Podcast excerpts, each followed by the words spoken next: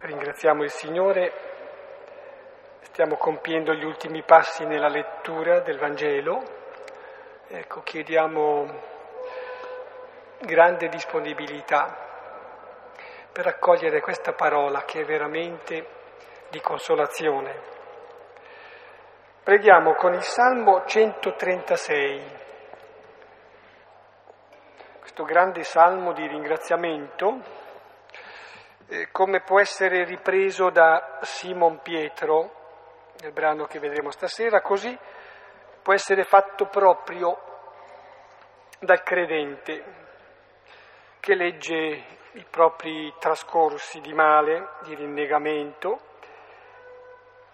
ma sperimenta anche l'amore e soprattutto sperimenta l'amore misericordioso del Signore, che perdona e è fedele nel suo amore. Ecco, ci troviamo nel capitolo ventesimo primo Giovanni, del Vangelo di Giovanni. Il Vangelo sarebbe finito col capitolo ventesimo, dove dopo le apparizioni ai discepoli e quella a Tommaso che prelude poi la sua nuova presenza in noi che crediamo senza vedere, l'Evangelista tira la conclusione dicendo appunto io ho scritto il Vangelo perché anche voi crediate e abbiate la vita. E il capitolo ventunesimo che stiamo leggendo non è semplicemente un epilogo, un'aggiunta del redattore, ma è in realtà come gli atti degli Apostoli corrispondono al Vangelo di Luca, così questo breve capitolo corrisponde agli atti degli Apostoli. Se il Vangelo è ciò che Gesù ha fatto e detto, questo capitolo, molto in sintesi, ci dice cosa gli Apostoli fanno e dicono. Quindi è la Chiesa, la comunità.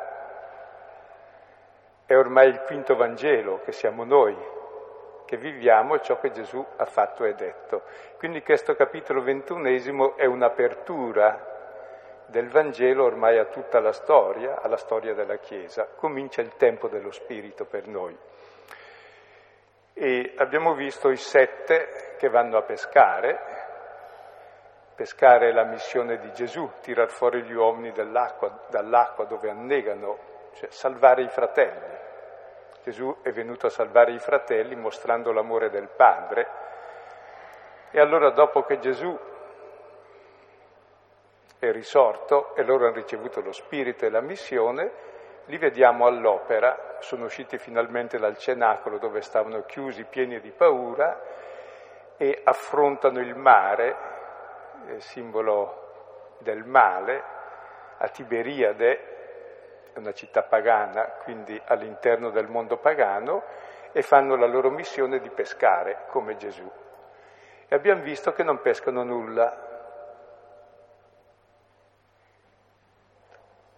Gesù è sulla spiaggia mentre tornano delusi al mattino e dice loro, gettate la rete da quella parte destra, destra è sinonimo della potenza di Dio. Gesù ha dato un comando preciso, gettare la rete da quella parte dove c'è il potere di Dio e il comando preciso che Gesù aveva dato ai discepoli qual è? Amatevi come io ho amato voi. Quindi se vuoi pescare, devi amare. Non è che catturi gli uomini con la violenza, con la propaganda, col potere, con i mezzi di dominio, con le crociate antiche e moderne. No, l'unico mezzo è quello dell'amore. Come io vi ho amato e ho dato la vita per voi, date la vita per i fratelli. Allora vedrete che la pesca è feconda, e difatti catturarono 153 grossi pesci. E abbiamo visto quel 153 al di là delle infinite interpretazioni, tutte possibili, ed è bello che una parola abbia infinite interpretazioni possibili, tutte coerenti, perché la realtà è così, è infinita. Quella, quei 153 grossi pesci rappresentano tutta l'umanità che è destinata ad essere riunita nell'unica rete che è quella dell'amore e questa rete li tira fuori dal mare dall'abisso e dalla morte e li porta all'unità dell'amore tutti quanti. E quindi abbiamo visto la prima presenza di Gesù nella nuova comunità consiste nella missione, ma nella missione in obbedienza alla sua parola, che è il comando dell'amore, se no non facciamo la missione del figlio, facciamo il contrario di ciò che ha fatto il figlio. Abbiamo visto che Pietro invece di tirare la spada come aveva fatto nell'orto, tira fuori dalle acque questa moltitudine, tira fuori gli uomini dalla morte, invece di dar la morte dalla vita. E questa sera ci fermeremo eh, sulla continuazione del racconto eh, su due punti. Il primo punto è quando arrivano a riva Gesù li invita al banchetto, e vedremo, e poi dopo si rivolge direttamente a Pietro perché ci sono dei conti da regolare. Pietro si aspettava questo momento e vediamo come regola i conti da Dio. Lasceremo l'ultima parte per la prossima volta e poi, a Dio piacendo, avremo concluso la lettura del Vangelo e manca la cosa principale, ecco, che la nostra vita lo scriva nella propria carne. Comunque avremo almeno una certezza, che non abbiamo più la scusa di non conoscerlo. Leggiamo dunque dal capitolo ventunesimo, riprendendo dal versetto dodicesimo, penso al versetto diciottesimo.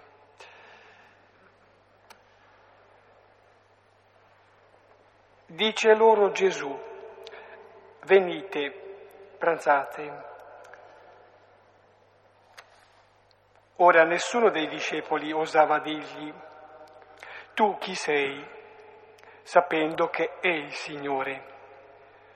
Viene Gesù e prende il pane e lo dà loro e similmente il pesce. Così già per la terza volta si manifestò Gesù ai discepoli destato dai morti. Quando dunque ebbero pranzato, dice Gesù a Simon Pietro, Simone di Giovanni, mi ami tu più di costoro?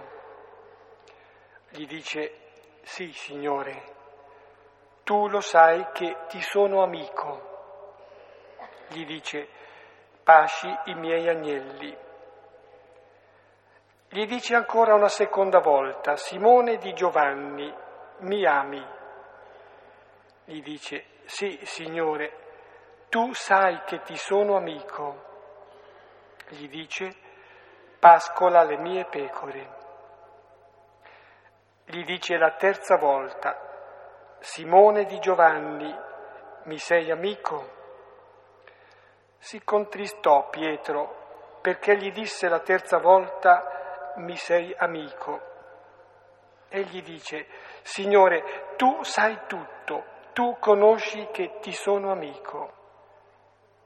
Gli dice Gesù, pasci le mie pecore. Amen, amen, ti dico, quando eri più giovane cingevi te stesso e andavi dove volevi. Quando però diventerai vecchio tenderai le tue mani e un altro ti cingerà e condurrà dove tu non vuoi.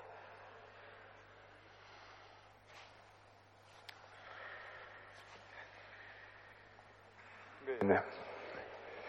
Allora, come vedete, eh, c'è prima Gesù che invita al pranzo, quel pranzo che è l'Eucarestia, e subito dopo aver pranzato, dopo l'Eucarestia, Gesù si rivolge a Pietro e chiarisce il suo ruolo ricordandogli per tre volte mi ami, ricordando il triplice rinnegamento. E Fermiamoci prima sul primo aspetto, che è quello dell'Eucarestia. Che questa Eucarestia avviene subito dopo la pesca, cioè la missione. Loro hanno già partecipato all'Eucarestia nel cenacolo,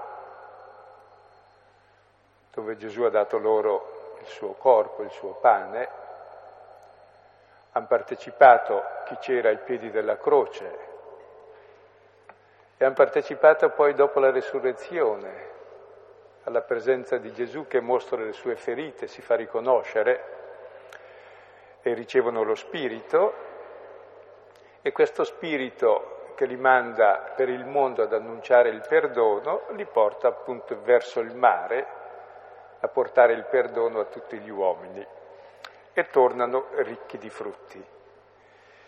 Ecco, questa Eucaristia è bella innanzitutto per il tempo in cui è celebrata. Siamo all'alba. L'alba è il passaggio dalla notte al giorno e l'Eucarestia è il passaggio dalla, dalle tenebre alla luce.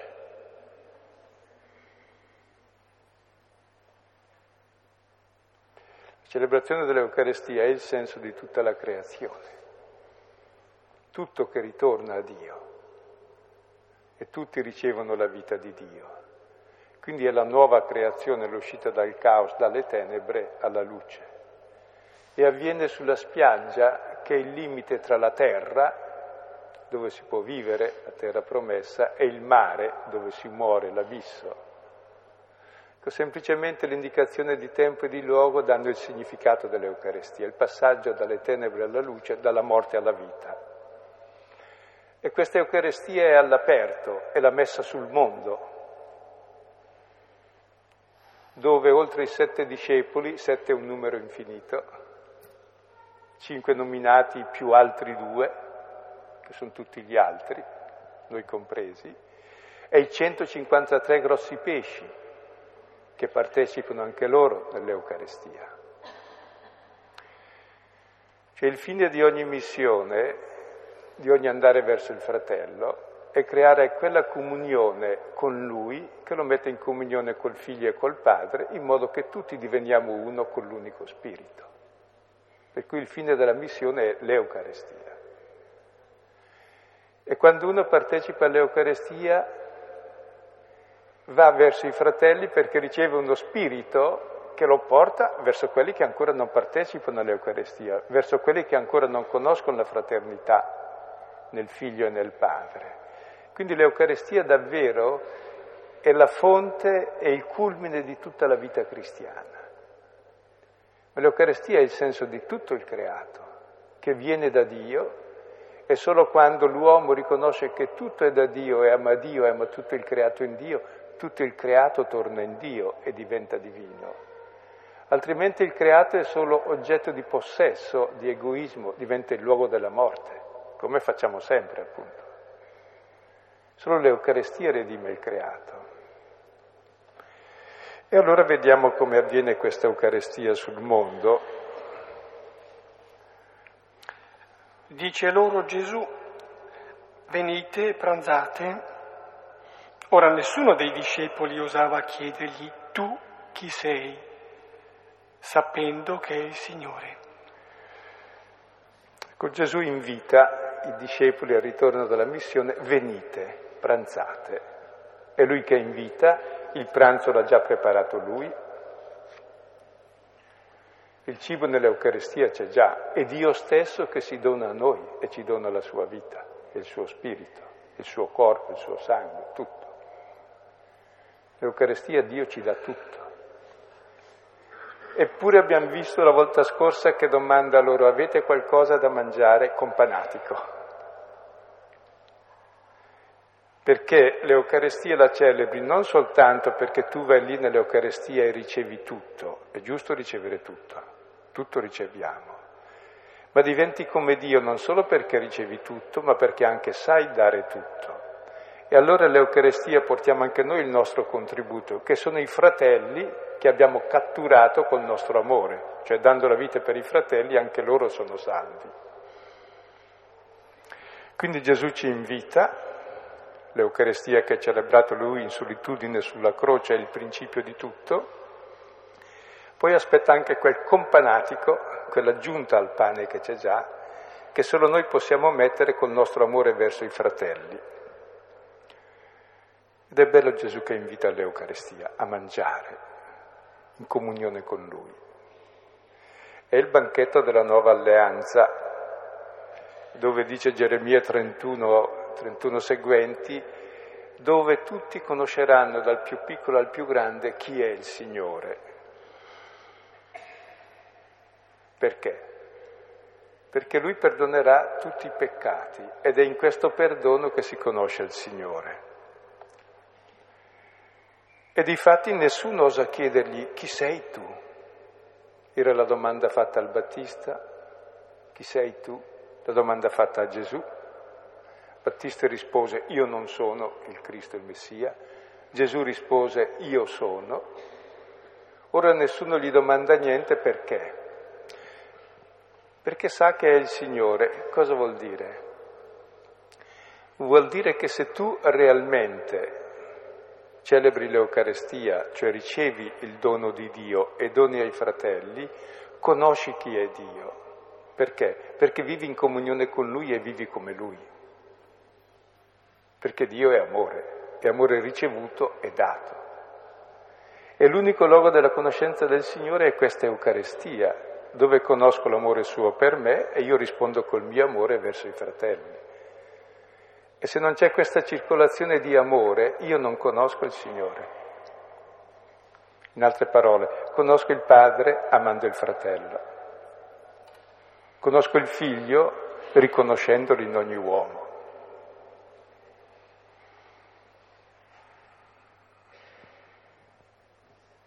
Voglio sottolineare la vicinanza, la corrispondenza anzi di due verbi da un unico verbo poi.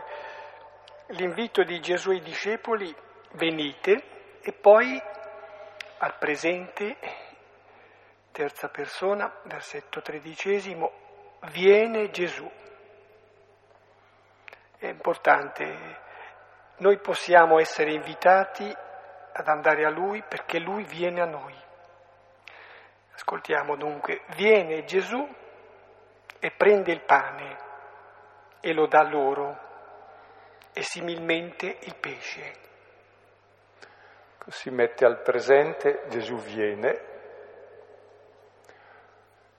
Gesù viene nell'Eucarestia, lui è il veniente, viene sempre al presente. Ogni volta che lo accogliamo, ecco che è giunto, entriamo in comunione con Lui. Lui viene ci invita a pranzate. E cosa fa? Prende il pane e lo dà. Le parole prendere, pane e dare sono le parole dell'Eucarestia. Le parole che definiscono tutta la sua vita di figlio. Il figlio è quello che prende tutto. Tutto ciò che abbiamo è dono di Dio, l'abbiamo preso come dono. Però abbiamo visto ci sono due modi di prendere, o con la mano chiusa dicendo è mio, o con la mano aperta dicendo è dono del Padre. Nel primo caso il pane, che vuol dire la vita, il pane che prendo mi separa dal Padre perché dico è mio e mi separa dai fratelli perché litigo con loro. Se invece prendo il pane, la vita, come dono di Dio, tutto ciò che ho e sono mi mette in comunione col Padre. E allora anche la minima realtà per me è segno di amore totale di Dio. E in ogni briciola di realtà mi si comunica tutto Dio. Perché tutto è segno del suo amore. E l'amore c'è tutto in ogni singolo atto. Ecco, se non prendo in questo modo da figlio, prendo da padrone, chiudo nelle mani, separo tutto da Dio e porto tutto nella morte. Mi divido da Lui, mi divido dagli altri, non sono più fratelli, mi divido da me stesso, non sono più figlio. Siamo schizzati se non viviamo l'Eucarestia. Proprio come uomini, l'Eucarestia è la salvezza dell'uomo. E il pane, dicevo, è la figura di tutta la vita, tutto ciò di cui viviamo.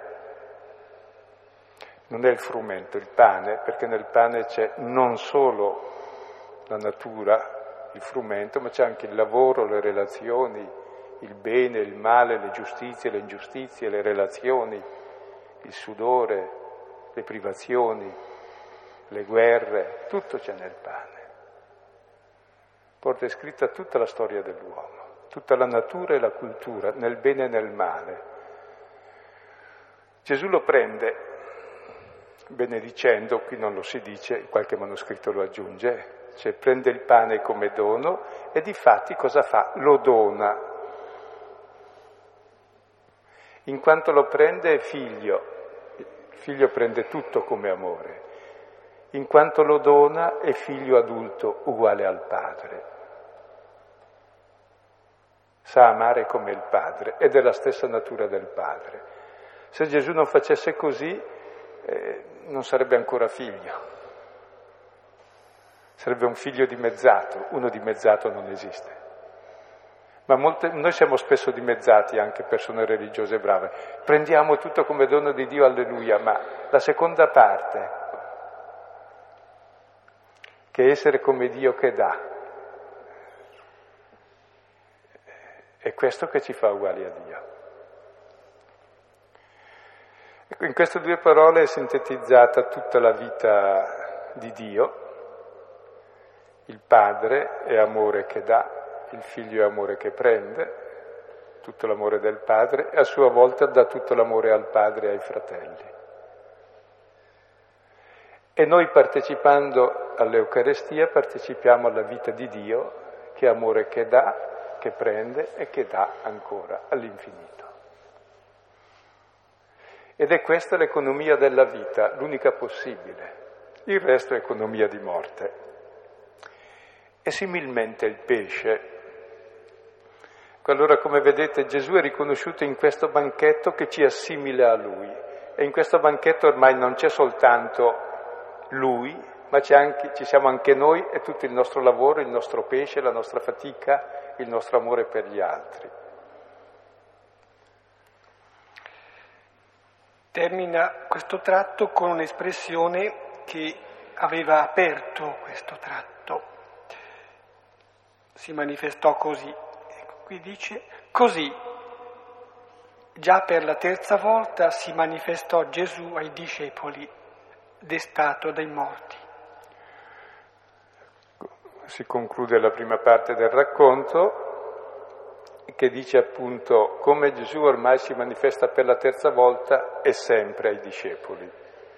Si manifesta ormai sempre ed è presente sempre a noi nella missione fondata nell'amore verso i fratelli, che approda all'Eucarestia, dove noi tutto riceviamo dal Padre e viviamo da figli e tutto doniamo vivendo da fratelli. Qui conosciamo chi è il Signore, perché siamo come Lui. Questa è ormai la manifestazione definitiva di Dio al mondo. E le altre erano solo preparazione a questa. Eh, le altre due le conoscete, sono quelle agli, ai discepoli nel cenacolo e quella a Tommaso. Non si nomina quella prima di Giovanni che vide e credette e quella di Maria, non perché sono personali, ma perché in ogni esperienza di resurrezione c'è il vedere della fede di chi ama e c'è l'incontro d'amore e il chiamarsi per nome di Maria. Ecco, dopo celebrate l'Eucarestia e comincia l'incontro con Pietro. Cioè come l'Eucarestia apre gli occhi su Gesù, così apre gli occhi anche su di sé. Pietro aprirà gli occhi su di sé, sul suo ruolo, sul suo ministero, e poi aprirà gli occhi sugli altri, sul ruolo e sul ministero di Giovanni, che sono un po' i due termini opposti, antagonisti in ogni istituzione, nella Chiesa in modo particolare. In qualche istituzione no perché ce n'è solo uno. Cioè, Pietro rappresenta il carisma dell'unità, ha tirato la rete a riva tenendo dentro tutto in modo che non si rompesse, quindi il carisma di Pietro è quello di dare il buon esempio nell'iniziativa, nel buttarsi nella pesca, nel buttarsi in acqua e nel tirare in unità tutti. Quindi il suo carisma è quello dell'esempio e del tenere l'unione. Dove si fonda tutto questo? Questo che è il carisma poi dell'istituzione, in fondo ogni istituzione, ogni organismo sta unito, se no si sfascia e muore. Ecco, il fondamento del carisma di Pietro, la sua autorità di Pietro, autorità in senso genuino che fa crescere Augeo, è fondata esattamente sul fatto che lui ha rinnegato. Il fatto più brutto, più increscioso della sua vita è il fondamento del suo servizio. Cosa ha fatto Pietro? Si era separato dal Signore, l'aveva rinnegato, gli dispiaceva molto, è rimasto ancora lì tra i suoi, ma ancora così, mogio mogio. E dice, eh, vabbè, il Signore mi accetterà lo stesso, ma... E invece no, Pietro diventa Pietro, pietra, come Dio che è la pietra, proprio perché ha fatto l'esperienza del rinnegamento e in quel rinnegamento ha fatto l'esperienza del perdono di Dio. Quindi il suo ministero si fonda sul perdono che ha sperimentato. E il perdono è l'amore più grande. E proprio perché è stato perdonato può avere il ministero del perdono verso tutti. E l'unità tra gli uomini è possibile solo nel perdono. Perché il male c'è, le divisioni ci sono. Quindi la sciagura di Pietro, quella che lui riteneva la sua frana, il suo fallimento, è il fondamento stesso del dono più grande che Dio ha fatto a ogni uomo, che è quello dell'unità nell'amore. Per cui la Chiesa sì è una, ma non perché è omologata, è un frullato unico, perché è nel perdono e nell'amore dove si accetta ogni diversità, ogni differenza. E dove non si ammette questo non c'è più l'unità di Dio, che è l'unione tra distinti e diversi ma c'è semplicemente quell'unione che conosciamo, che può essere quella che si fa sotto un'ideologia o sotto il libero mercato, sotto qualunque cosa, che vuol dire mangiare l'altro e ridurlo a sé. E allora vediamo, c'è un dialogo con dieci scambi di parole tra Gesù e Pietro, ripetute sempre le stesse con variazioni, ed è un dialogo di guarigione che farà nascere Pietro. E dopo questi dieci scambi di parole gli dice, beh, adesso seguimi. Allora vediamo un pochino l'esperienza di Pietro. Tre domande, tre risposte. Prima domanda e risposta. Quando dunque ebbero pranzato, dice Gesù a Simon Pietro, Simone di Giovanni, mi ami tu più di costoro? Gli dice, sì, Signore, tu lo sai che ti sono amico e gli dice pasci i miei agnelli.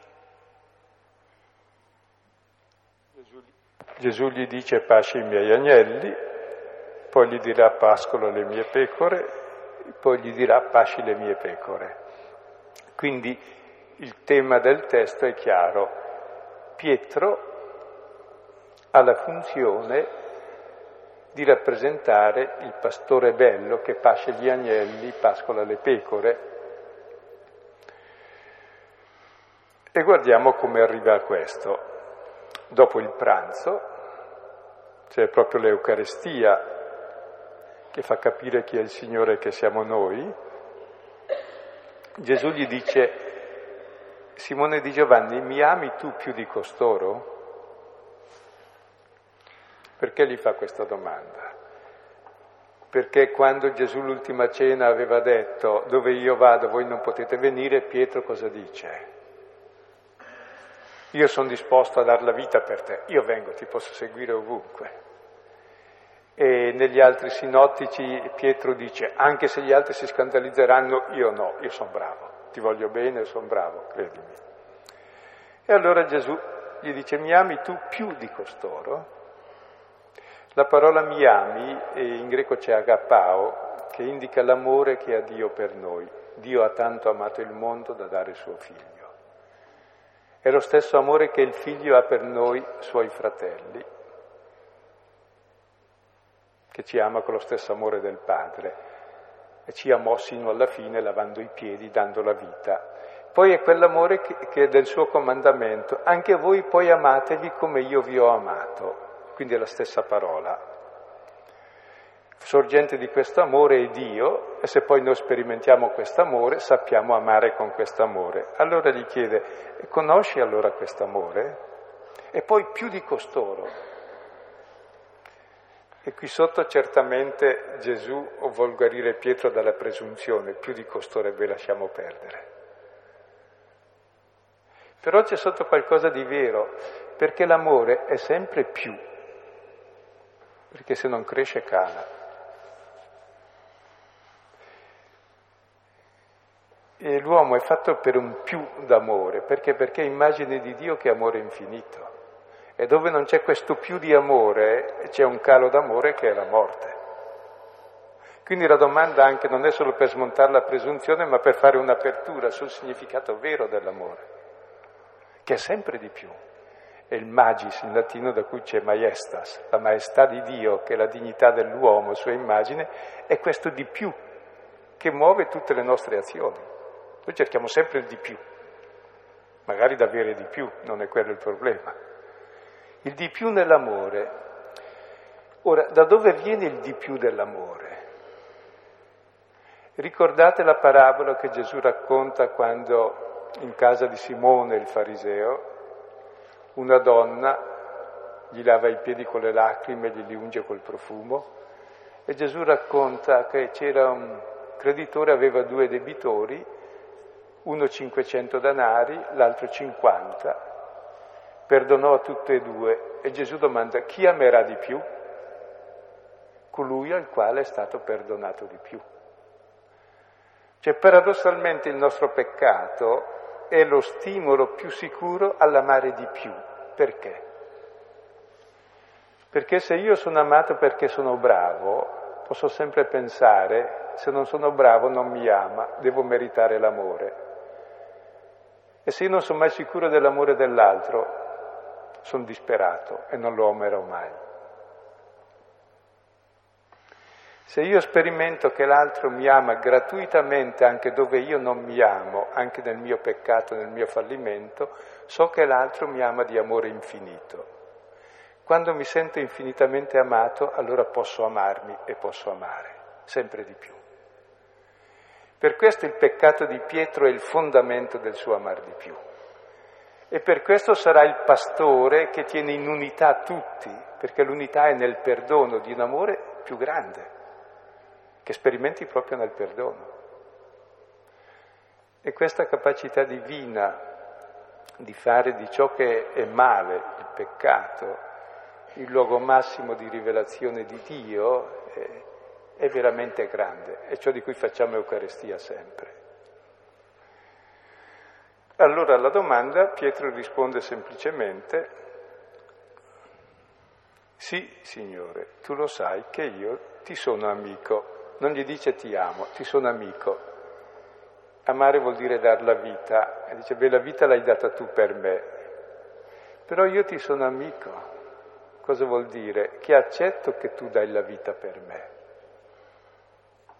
accetto il tuo amore gratuito e infinito e allora sono amico e amico vuol dire che rispondo al tuo amore con l'amore, cioè siamo in relazione di affetto. E l'amicizia poi eh, dipende dal tipo di amico che hai. Se il mio amico è quello che mi ha amato e ha dato se stesso e mi ama infinitamente, l'amicizia che mi rende simile a lui è avere lo stesso amore. Quindi gli risponde ti sono amico, tu lo sai, come sai anche che ti ho rinnegato. E qui, mentre si mette spesso nella Bibbia la stessa traduzione, lo stesso verbo, in greco c'è fileo, l'altra era agapao. E allora Gesù gli dice pasci i miei agnelli. Cioè, Pietro diventa pastore perché? alla funzione stessa di Gesù, perché è stato perdonato, ha conosciuto l'amore più grande. E allora può testimoniare questo amore grande e può portare tutti gli altri a sperimentare questa fedeltà estrema di Dio in ogni male e in ogni peccato. Ed è questa la sua funzione. E così ci tiene tutti uniti. E tra l'altro gli agnelli che lui pasce non sono suoi di Pietro, sono miei del Signore. Quindi Pietro è chiamato in fondo a dare a tutti quel cibo, questo fa il pastore, che è il Signore stesso che ha dato la vita. Questo vuol dire fuori da ogni metafora che il primato di Pietro non è un primato di potere, di prestigio, di onore, ma è il primato di servizio, di umiltà e di perdono, perché lui è perdonato e servito e Gesù gli ha lavato i piedi e ha dato la vita per lui. E non, ho, non è onore ma è onere, peso. Porta il peso dell'amore stesso di Dio che ha sentito per sé e lo porta agli altri. Quindi è un'autorità non di dominio ma di servizio, di farsi ultimo, di amore e quindi di libertà. E dove l'autorità non porta amore, non porta libertà, non è più autorità di Cristo è autorità opposta a Cristo, che toglie l'amore e nega la libertà.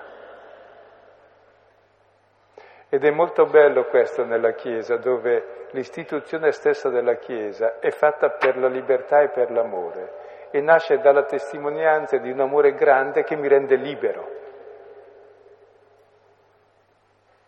Ed è brutto quando invece si torna di nuovo anche all'interno della Chiesa a essere soffocati da norme e leggi e uno vive per quello, ma questo dipende da noi, perché uno può darmi tutte le norme che vuole, si suppone che siano giuste come il codice stradale e le osservo, ma ecco, il problema è un altro. Se ho un'esperienza di amore e vivo la libertà dell'amore, tutto ha senso, se no nulla ha senso, o se no ha senso perché sono cose di buon senso e se non le fai è peggio.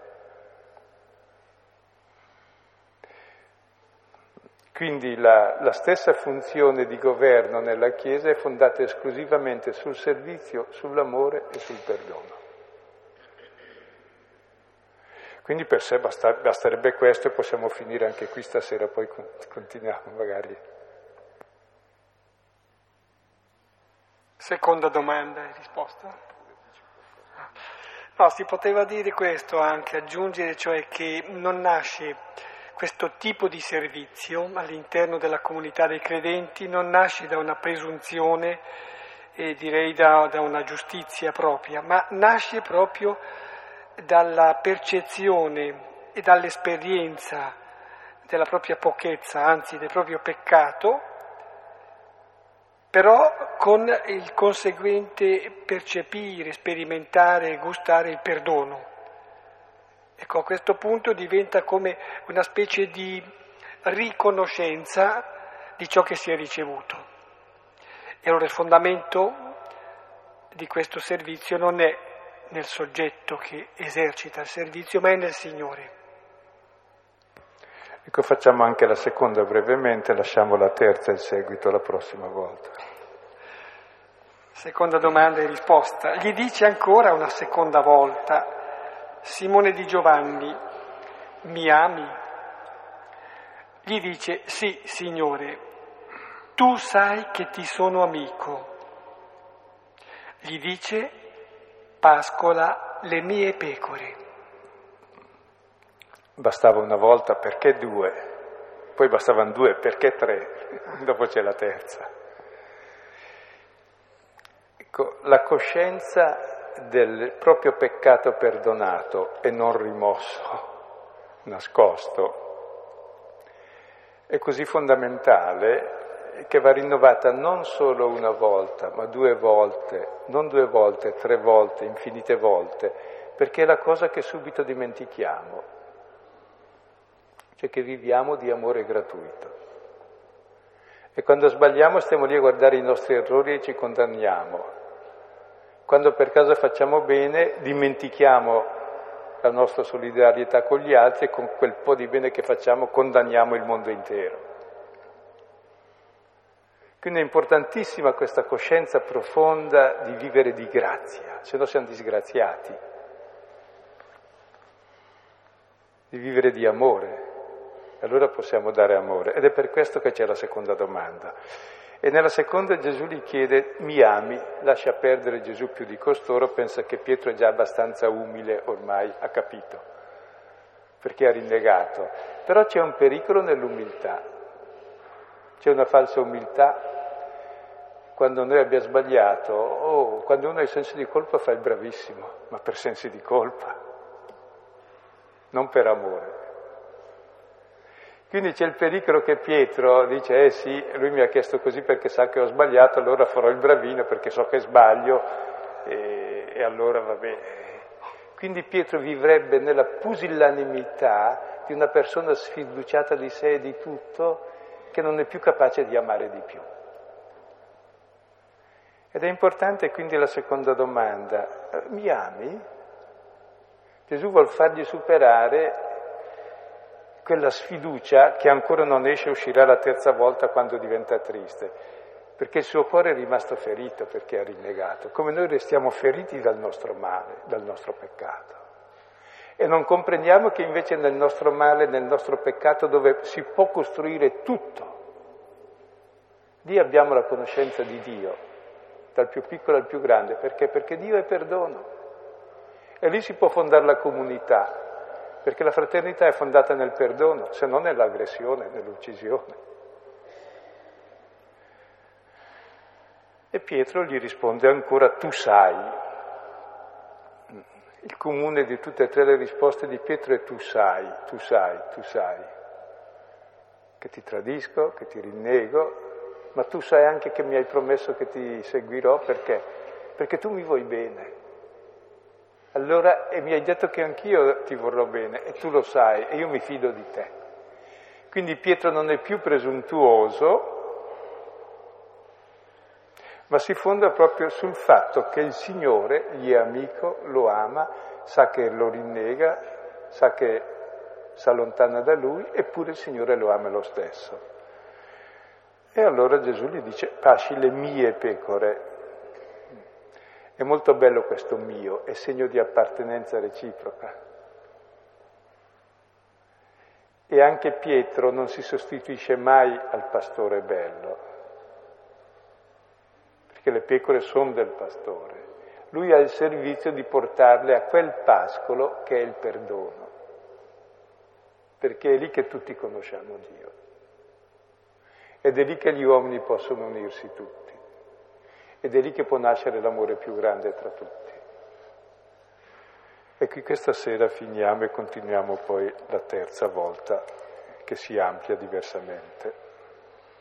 Comunque almeno due volte bisognava sentire questa domanda di Gesù e la risposta poi di Pietro, perché come un ribadire, e poi davvero due il principio della molteplicità. Sì, una nota si può fare nel senso che Gesù eh, perché fa queste domande? Eh, forse per eh, far prendere consapevolezza a Pietro eh, del suo triplice rinnegamento. No, più che questo credo che sia proprio perché vuole eh, con il suo domandare risvegliare l'amore che in effetti in Pietro c'era. Ecco, questo credo che sia un gesto eh, ancora di sana pedagogia da parte di Gesù, ma è un gesto di amore. È ancora forse un po' una certa um, mendicità da parte del Signore. Ci ama e desidera, come amore, desidera essere riamato. Tra l'altro un piccolo dettaglio, fa tenerezza il Signore risorto che ti domanda, mi ami?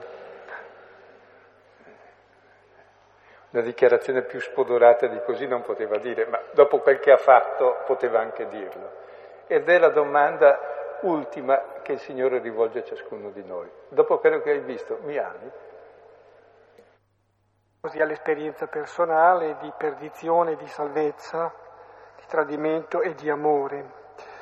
Eh, si può ricordare anche un salmo, brevissimo salmo 117, poi veniva citato Luca, capitolo settimo, 36-50. Chi amerà di più?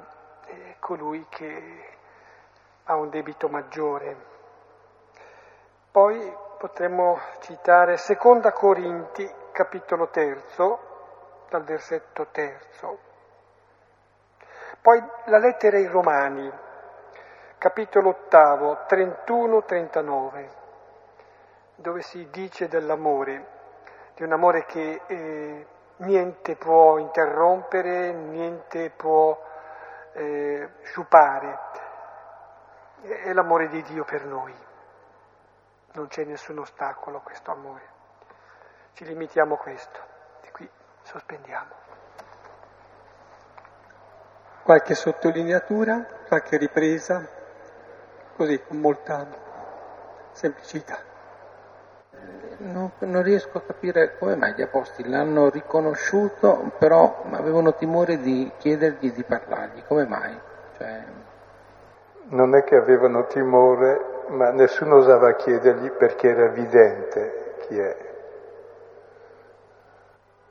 Cioè, sarebbe come se tu incontri il tuo amico e gli chiedi ma tu chi sei? O di proprio sei un estraneo. Cioè proprio è l'evidenza interiore eh, che ti dà la, cer- la certezza che è il Signore.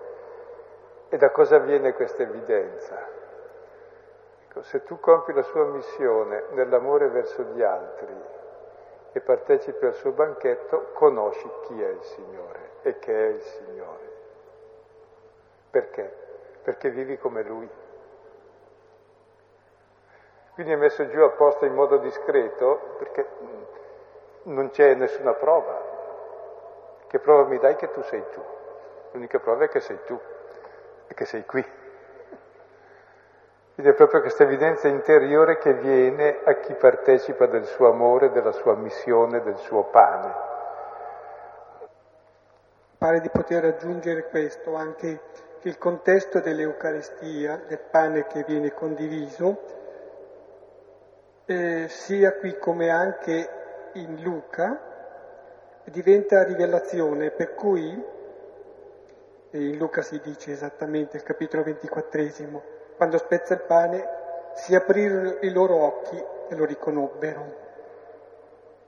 Dopo diventa invisibile ai loro occhi, però ne sentono ancora la presenza. Analogamente qui, ecco, nel pane che viene condiviso, che diventerà immediatamente dopo il banchetto realizzato, capiscono, per cui appunto non devono domandare, capiscono, comprendono, fanno esperienza che è Lui. E quindi le parole smortiscono, insomma, non salgono dal cuore alle labbra.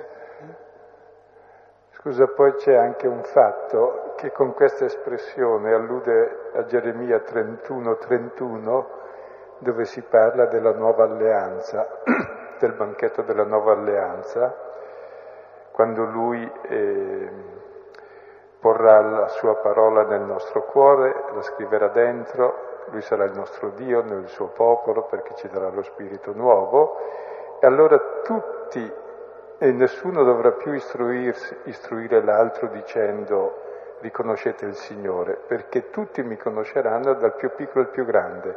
Perché? Perché io perdonerò i loro peccati. Quindi voglio alludere a questo testo.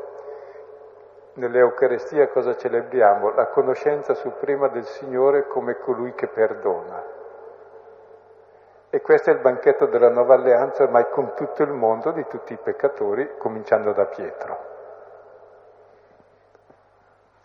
Anche a me colpisce molto quel mi ami ancora, mi ami tu, eh, sembrerebbe fuori di testa, no? dopo quello che Gesù ha fatto, chiede all'uomo, chiede a Pietro, probabilmente lui ci conosce sa che avremo, capiamo poco di questo inaudito gesto. E poi ho percepito che um, l'Eucaristia è il cammino della, dell'unica libertà possibile, che è quella di diventare anche noi dono e di lasciarci tirar dentro da questo abisso che ci avvolge di tenerezza, di perdono. E anche la Chiesa va vista in questa luce, cioè di peccatori di santi, ma anche Pietro è il servo, non è, non, non è quello il mondo pensa alla Chiesa, ma è, sono, sono, coloro che lo seguono e, e, sanno chiedere perdono e indicare Lui e, e mettersi in disparte. Approfitto per citare un altro testo che alludeva a quanto diceva perché non gli chiedono? Perché ancora Geremia 37 dice riconoscerete che io sono il Signore quando aprirò le vostre tombe vi risusciterò dalla morte. E il dialogo che avverrà dopo con Pietro sarà aprirgli la tomba che ha dentro il cuore, risuscitarlo e renderlo uomo nuovo capace di amare nel perdono. Si può dire che questa fatica di riconoscere Gesù e non solo in questa circostanza e questo scoprirlo poi presente nell'Eucarestia corrisponda un po' al fatto che ciascuno di noi ha un'esperienza di Cristo che nasce dal proprio peccato e lo scopriamo quindi a partire dal proprio peccato, dal mio peccato lo scopro il mio Salvatore, ma poi c'è una, una conoscenza in positivo, non più in negativo, che è proprio questo sperimentare l'Eucarestia, la comunità, la condivisione. E allora lì è uguale per tutti, perché quell'esperienza che ho fatto, quel, quel, volto di Cristo che ho sperimentato personalmente diventa il volto di Cristo che tutti posso, possono riconoscere proprio dalla condivisione e dall'amore. Si può eh, dire che c'è questa, questa doppia conoscenza? Io credo che sia detto proprio giusto, c'è una doppia conoscenza che la prima si fonda nell'amore che lui ha per me e questa è proporzionale alla coscienza che ho del peccato mio perdonato. E poi dopo c'è l'ulteriore conoscenza, che una volta che ho esperienza di questo amore grande per me, posso condividere con gli altri, amare gli altri e perdonare, e la conoscenza è sempre più piena. E tra l'altro Pietro in fondo è eh, figura di tutti noi, è il primo che partecipa all'Eucarestia perché perché è il primo che riceve il dono del figlio che dà la vita per i peccatori. E poi anche lui diventerà come il figlio, ama gli altri, pasce gli agnelli, pasce le pecorelle, cioè si mette a servizio dei fratelli perché ha avuto questa esperienza del servizio del figlio, che poi è l'esperienza che facciamo tutti noi nell'Eucarestia. Alla fine dell'Eucarestia si dice andate, missa est, nasce la missione, sei inviato verso gli altri perché hai sperimentato l'amore gratuito di Dio per te come figlio, allora lo comunichi ai fratelli. E ogni messa è sempre per tutto il mondo e chi celebra l'Eucarestia è inviato a tutti gli altri, cominciando dai più lontani. Se no non ha per sé celebrato l'Eucarestia. Ha preso ma non come dono, difatti non sa dare. Non so bene come esprimere il fatto del dono dello Spirito Santo. La conoscenza avviene anche se uno non si è reso conto che riceve questa conoscenza per, attraverso il perdono ricevuto sul peccato. E uno può anche dono dello Spirito Santo. Lui. Più che dono, perdono. Perdono vuol dire superdono. Lo Spirito Santo è l'amore tra padre e figlio, è quell'amore che il figlio ha per tutti noi e Pietro lo sperimenta nel perdono. Il più grande dono dello Spirito Santo è il perdono. Infatti se non sappiamo perdonare non abbiamo lo Spirito Santo abbiamo altri spiriti. Perché si manifesta nella sua assolutezza l'amore nel perdono. Scusa, ed è anche bello che la Chiesa, lo stare insieme, si fonda non su grandi virtù o chissà che. Mi basta il mio peccato, conosciuto come luogo di amore e di perdono. Quindi materia ne ho sufficiente per, per Riflettevo sulla pedagogia del pungolo di Gesù, cioè queste tre domande insistite sono un pungolo e la paragonavo alla prima sua pedagogia, quello del si vis. Ecco, una volta stabilito quello, non è che poi Gesù fa il democratico, cioè continua a inseguirti, insomma.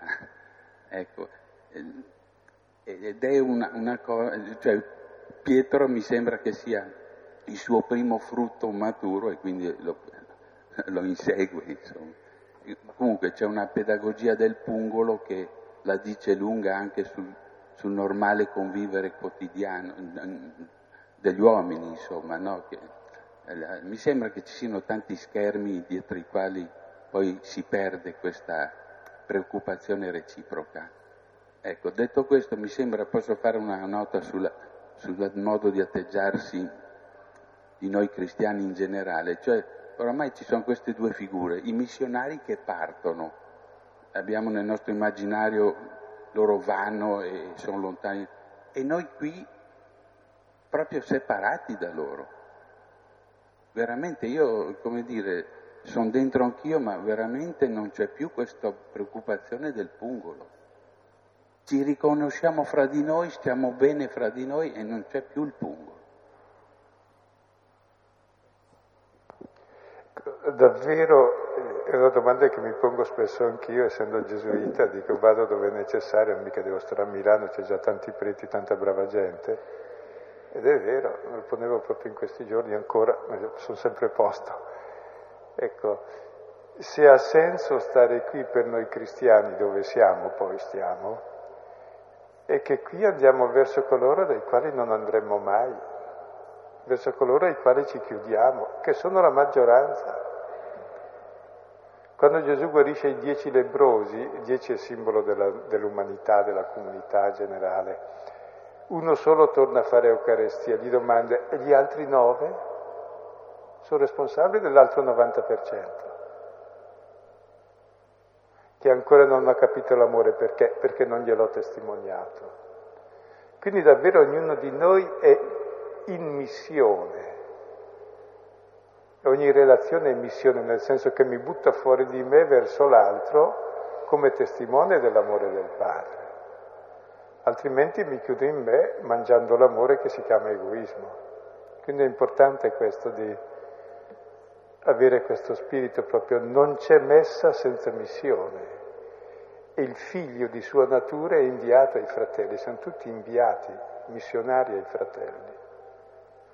Non è che facciamo una setta di puri tra noi, i più bravi, e poi gli altri via. Se scarto uno dall'Eucarestia scarta il figlio di Dio che si è fatto identificato con quello, con l'ultimo, quello scartato. Prego. Amedeo, dietro le tue spalle. No, se... ah.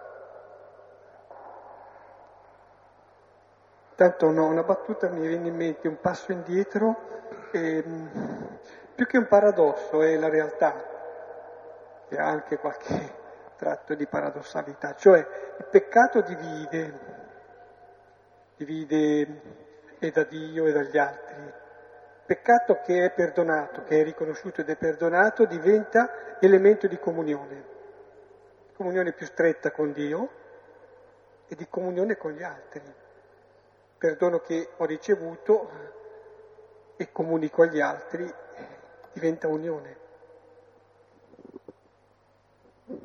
Vorrei sapere se il perdono presuppone un pentimento o è comunque sempre un perdono incondizionato, visto le mie resistenze, eh, volevo sapere perché mentre non mi è difficile perdonare chi riconosce un torto, mm, eh, non riesco a farlo con chi persiste, per cui vorrei sapere com'è Dio nei nostri confronti, se ci perdona quando riconosciamo il nostro peccato oppure sempre comunque. E Dio è un po' peggiore di noi in questo, ci perdona se noi perdoniamo gli altri.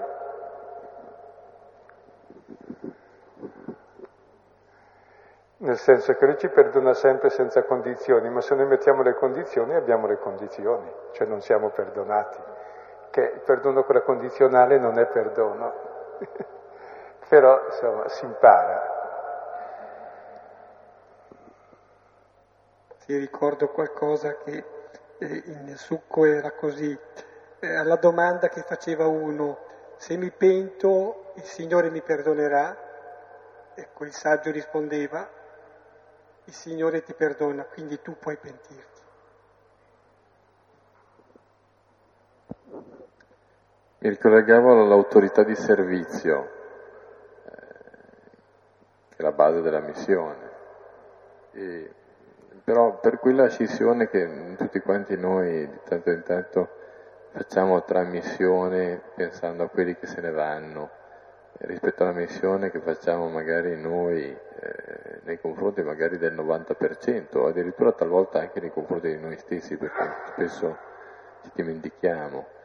Quindi spesso credo che sia importante riprendere il discorso per cercare di convincerci eh, di quello che è la base sulla quale dobbiamo basare il nostro amore e quindi magari convincere gli altri che ci stanno intorno, che si perdono, perché spesso noi pensiamo che loro eh, che ci stanno intorno siano eh, convinti eh, o comunque abbiano la parola, eccetera, ma spesso conducono una vita che è senza significato perché e quindi forse eh, la parola che dobbiamo eh, annunciare è proprio qui, intorno a noi. E Giovanni ha una concezione di missione particolare, un po' ogni evangelista ha giustamente il suo modo di pensare, secondo. Poi sono tutti simili ma tutti diversi, questo è bello. Giovanni ha un concetto di missione particolare, viene fuori nella rete che sta unita. Nel capitolo diciassettesimo dice, nella preghiera Gesù, io ho dato loro la mia gloria che tu Padre hai dato a me, perché dove sono io siano anch'essi, perché siano una cosa sola e siano perfetti nell'unità perché il mondo sappia che tu li hai amati come ami me. E poi continua, perché il mondo conosca l'amore col quale io li amo da prima della creazione del mondo. Cioè la missione per Giovanni consiste in questo. Se noi che siamo qui ci vogliamo bene, senza condizioni, e ce ne vuole, se tu in casa tua vuoi bene senza condizioni e ce ne vuole molto di più, questo testimonia a tutto il mondo, cioè ai vicini, che poi fanno altrettanto i vicini, testimonia che c'è il Padre comune, che c'è la gloria. Quindi paradossalmente è proprio la rete che resta unita, c'è la comunità che sa volersi bene all'interno, quindi vivendo i rapporti di perdono, di accettazione nelle diversità, in tutte le diversità, che diventa irraggiamento nel mondo perché dice, ma guarda che è possibile vivere insieme nella libertà, nell'amore, nella distinzione e nel perdono. Quindi è testimonianza dell'amore fraterno. Per cui per Giovanni il peccato maggiore è la divisione dal fratello concreto che hai lì davanti. È lì che consumi il peccato che poi può diventare la guerra di qua, la guerra di là, ma lo consumi con la divisione da quella persona che ti sta davanti, dal tuo fratello. Lo si esplicita poi nella prima lettera, lo stesso tema, che è come la sintesi del Vangelo.